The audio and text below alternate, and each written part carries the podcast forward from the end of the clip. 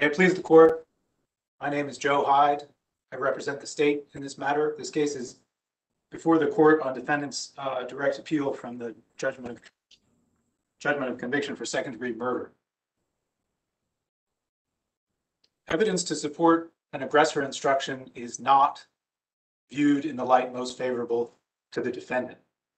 Um, I believe my colleague has now recognized that. I would point out that that's a bit different from what defendant said in her opening brief on page 20, when she said, when a court is deciding whether to give an instruction on the aggressor doctrine, the facts must be interpreted in the light most favorable to the defendant. Well, you pointed out in your brief that that was not the case, and I heard Ms. Ozer say today that she understands to be the law, so we got it. Okay, understood. Uh, I would also point this court to this court's opinion in State v. Lee, um, which also makes the same point. Uh, when by contrast, when reviewing a trial court's denial of a defendant's request to exclude the aggressor instruction from the jury instruction on self-defense, the appellate court does not consider the evidence in the light most favorable to the defendant. The reason that matters is that a great deal of defendant's argument that this aggressor instruction was erroneous depends on viewing the evidence in the light most favorable to her. Viewing the light, view- viewing the evidence in the light most favorable to a party typically means contradictions in the evidence are not considered, that all reasonable inferences are drawn in favor of that party, that evidence that might cut the other way is simply ignored. If we understand that the rule here is that the evidence is not viewed in the light most favorable to the defendant, that means this court has to grapple with some uh, facts that are a bit inconsistent with the argument that the evidence did not support an aggressor instruction.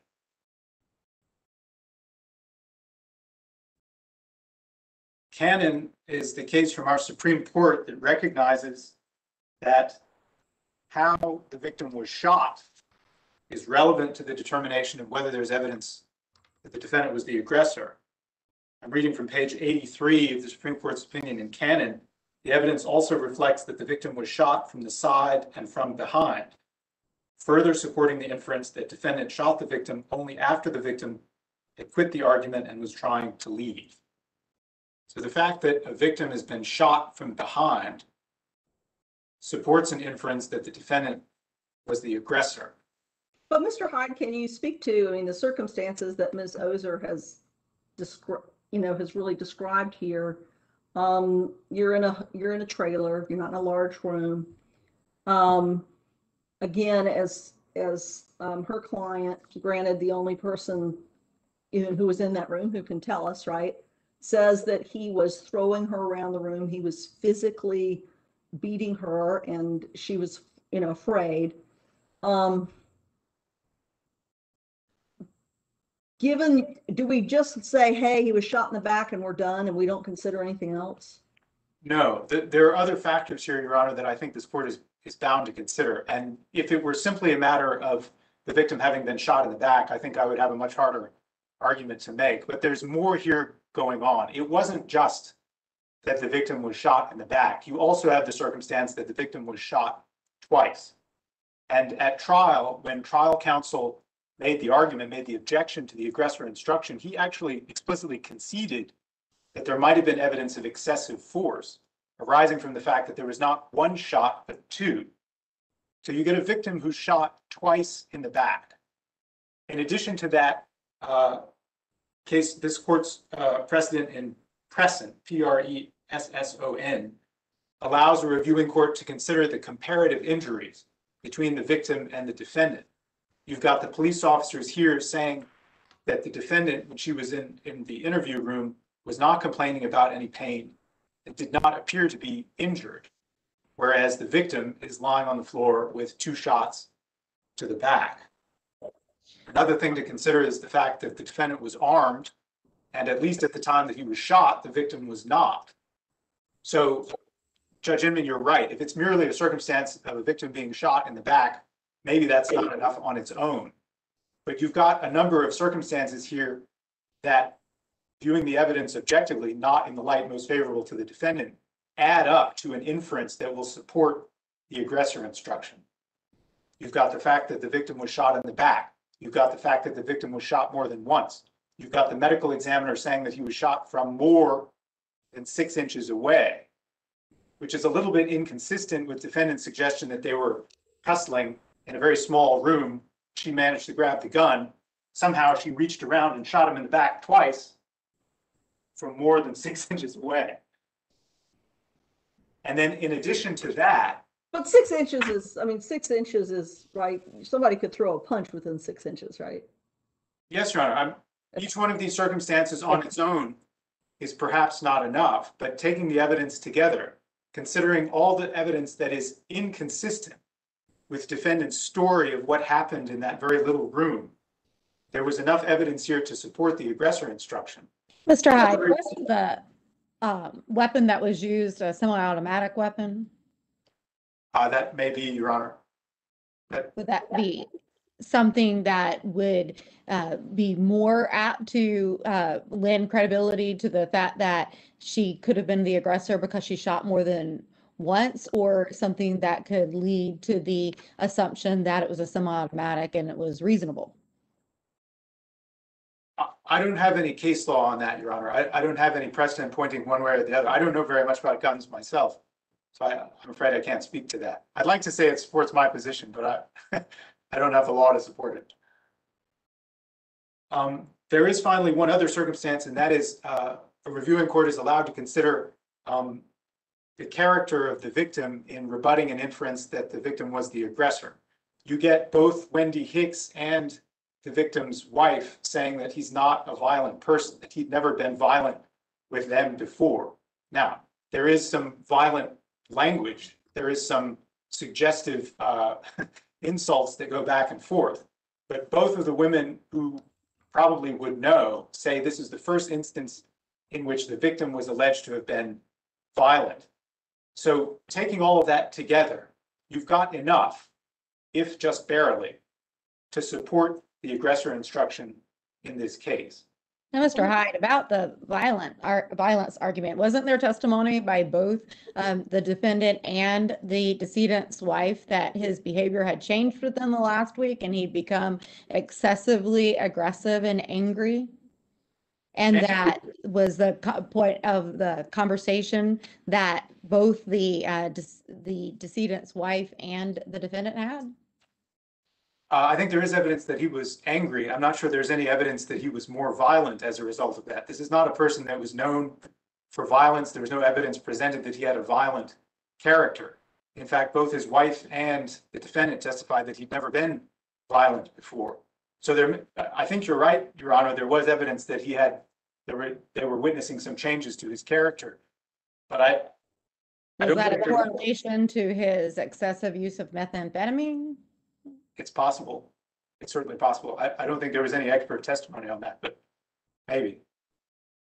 In, in terms of what evidence there was to support the aggressor instruction, though, a court can look to the fact that the two women who apparently know this victim best don't have any prior, uh, prior history, prior examples to, to, to indicate that this was a violent person. So that cuts against the suggestion that, um, the victim was the aggressor. And, and, and supports the testimony, although not the story the defendant told to the police. Because she, she gave a few different inconsistent stories here. But what she said at trial was that, uh, the victim had picked up the gun and was leaving the room when she told him to come back and leave the gun. So whichever story you choose to believe, there was inconsistent evidence about who was the aggressor that's a question that properly went to the jury for a determination. Now, the aggressor instruction is um, the only one of the three issues here that was actually preserved. Um, Judge Inman, you asked opposing counsel about invited error, and there's, there's an argument about invited error actually with regard to both of the remaining issues. The second issue has to do with the uh, handful of sexually explicit photographs. And then the third issue, as I understand it, is the more comprehensive um, introduction of all of the text messages, messages, videos, um, communication back and forth that was presented to the jury. I think it is worth pointing out that opposing counsel started her presentation with a, a recitation of the facts taken entirely from those text messages. Um, that was the argument for their admission at trial. They, they demonstrated the relationship. They contextualized this fatal event. So it's not a little ironic that she would base her factual presentation on those text messages and argue at the same time that they were admitted in error. Those messages were relevant and admissible because they showed that relationship that gave rise to the fatal event. Mr. Hyde, how is it relevant to the uh, case at hand to have the detective read aloud text messages from Christopher to his mother asking if he can get a physical on Thursday or get out early to earn some money? How is that relevant to the case? Um, I will And, and I could go on ad nauseum, but that's just one example. How, how are those text messages that don't involve any of the parties in this case relevant? Well, I think Your Honor has chosen particularly pointed examples. Some of that is definitely more relevant than others. But under this court's case law, under the Supreme Court and this court's case law, that's Hill and Hope, um, the probative value of the evidence need not bear directly on elements of the offense. Um,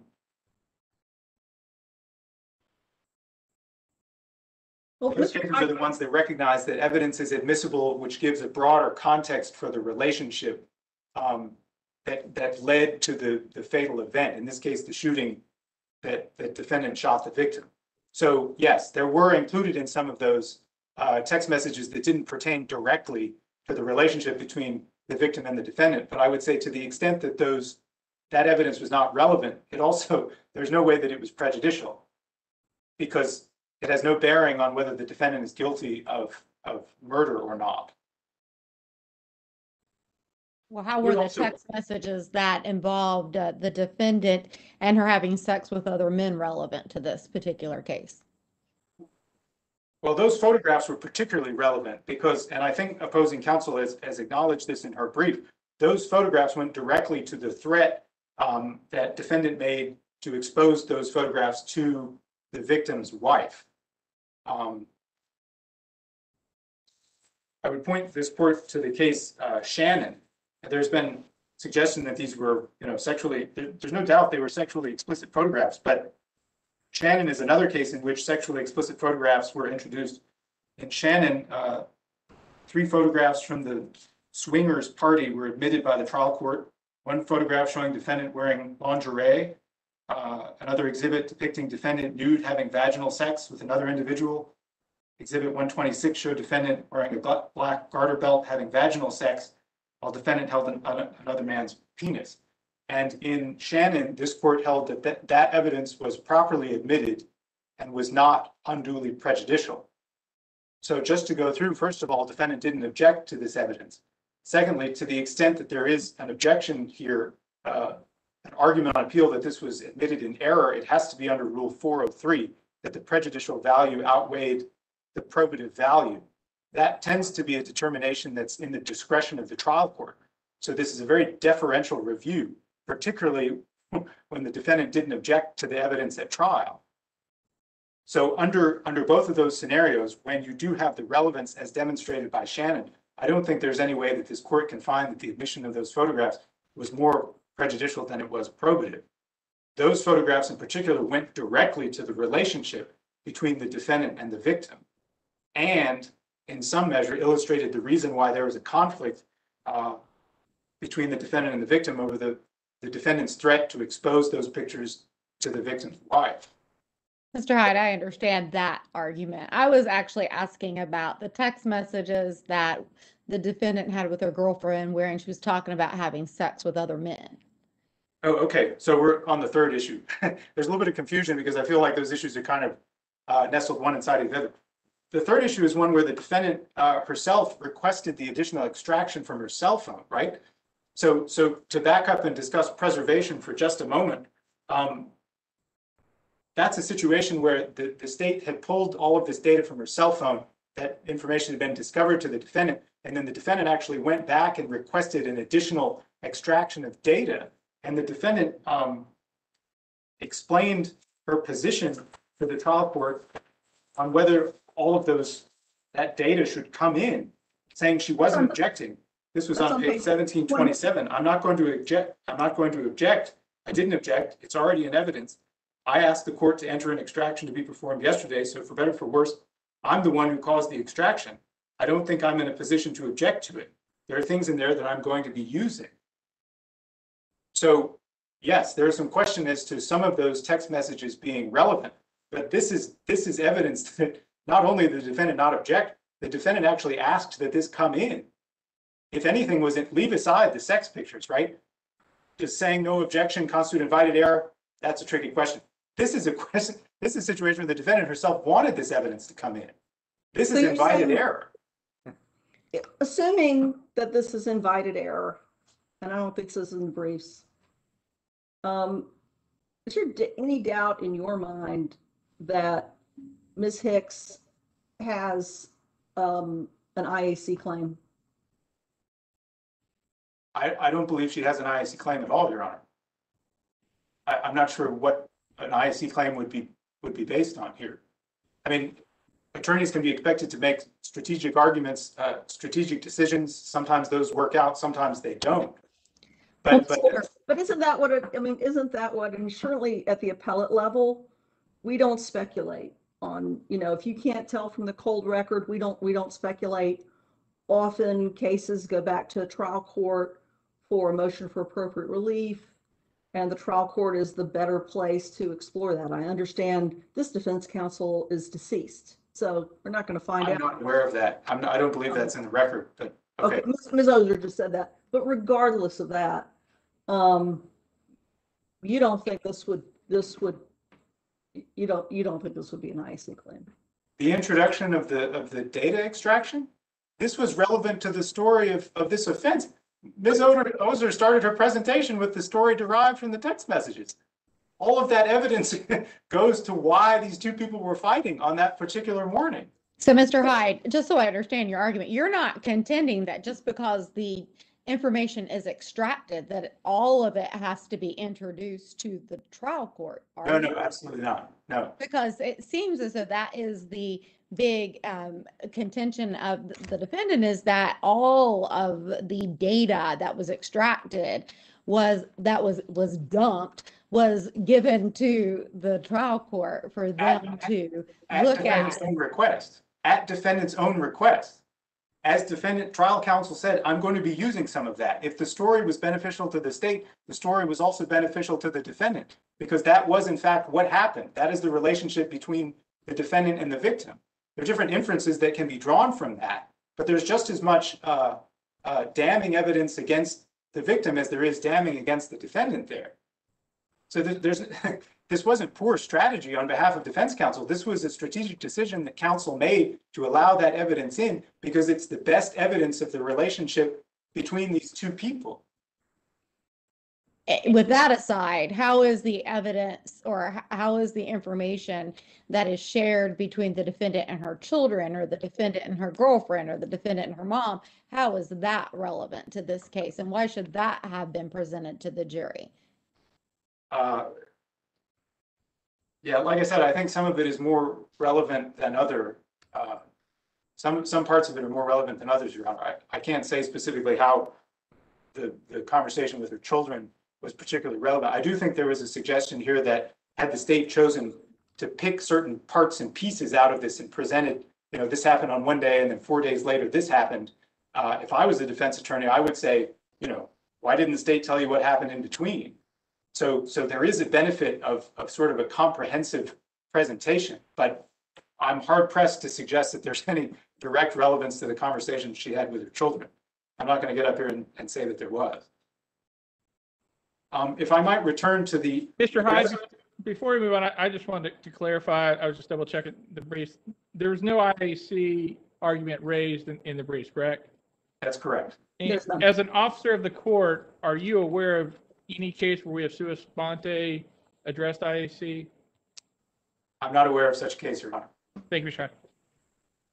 Um, I'd like to return briefly to the aggressor instruction because uh, there was in fact evidence, circumstantial evidence to support that aggressor instruction. But even if this court were to find that the evidence was not sufficient to support the aggressor instruction, I think defendant has a little bit of a problem here with the prejudice prong. Um, Our Supreme Court in a case called Reed and citing back to another case called Potter recognized that the aggressor instruction is relevant to voluntary manslaughter. The way the mechanics of this instruction work, the jury is asked to determine first whether the defendant had a reasonable belief in the need to use deadly force. If she did, if it finds self-defense, then it's asked to consider whether it's perfect self-defense or imperfect self-defense. Imperfect self-defense being excessive force or if the defendant was the aggressor. And the instruction goes on to explain if the jury is to find the defendant had reasonable belief in the need to use deadly force, was using self-defense, but was the aggressor, then that leads you, that targets you to a verdict of voluntary manslaughter. So that's why you get these cases uh, relied on by the defendant where the jury convicts the defendant of voluntary manslaughter, and this court finds that the aggressor instruction was prejudicial. You also have cases um, involving assault, felony assault, because imperfect self-defense is not a defense to a crime other than murder, other than a homicide. So in that cir- circumstance, there's no imperfect self-defense. Finding the defendant as aggressor leads you directly to guilt. I don't think defendant cites a single murder case, not a single one, where the defendant was convicted of murder and an appellate court found prejudicial error in the giving of an aggressor instruction. The reason for that is as described in Reed, Reed and Potter. Because, sorry, Reed and Potter. Incidentally, the same result is reached in Jimenez, which is a case cited in defendant's brief, and also Mumma, although they don't spell it out with quite the same nicety. An aggressor instruction is relevant to a finding of voluntary manslaughter. A defendant who's not convicted of voluntary manslaughter or a felony assault for which imperfect self-defense is not a defense would not have been prejudiced by the aggressor instruction. In this case, the jury necessarily rejected the suggestion that defendant had a reasonable belief in the need to use deadly force. That leads you to murder, not to an acquittal.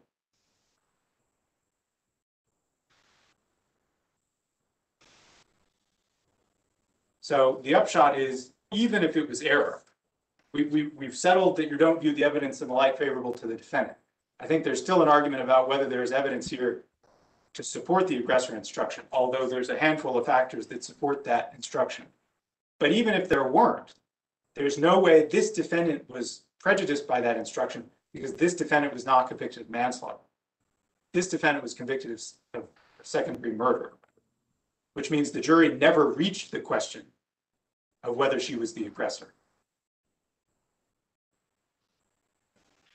Well, Mr. Hyde, there's just one argument that you made in your brief that I haven't heard you mention and don't need to hear you argue about. I just wanted to, to note it and ask if maybe you've sort of reevaluated it. Please. Um, you argued in your brief that, um, that the defendant failed to preserve this objection to the juror aggressive, aggressive, aggressor, excuse me, instruction, um, as a constitutional issue and that we can't even review that for plain error.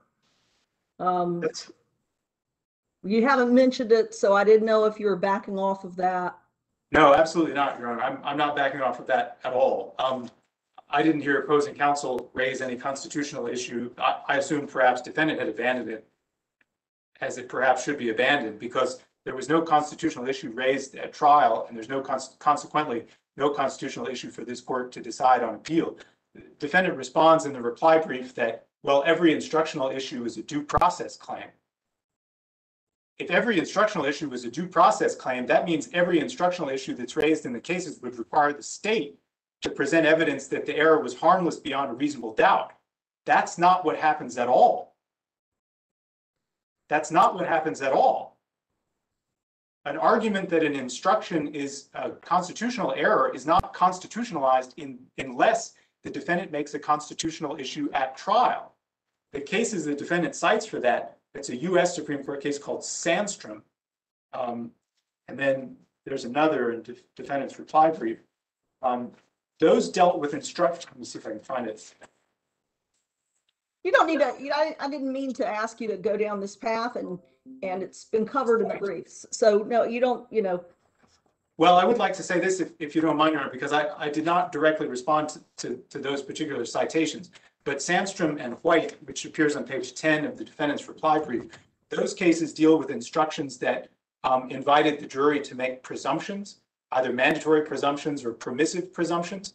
In other words, there were cases where an instruction allowed the jury to infer or to imply uh, certain elements had been met even absent any, any evidence presented by the state.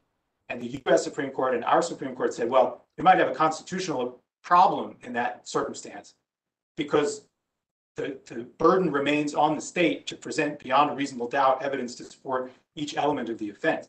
But if you go back and look at the jury instruction here, for, for all of the times that the trial court used the word aggressor, and I, I think opposing counsel is suggesting those are separate aggressor instructions, although they're really just one instruction saying, saying over and over again.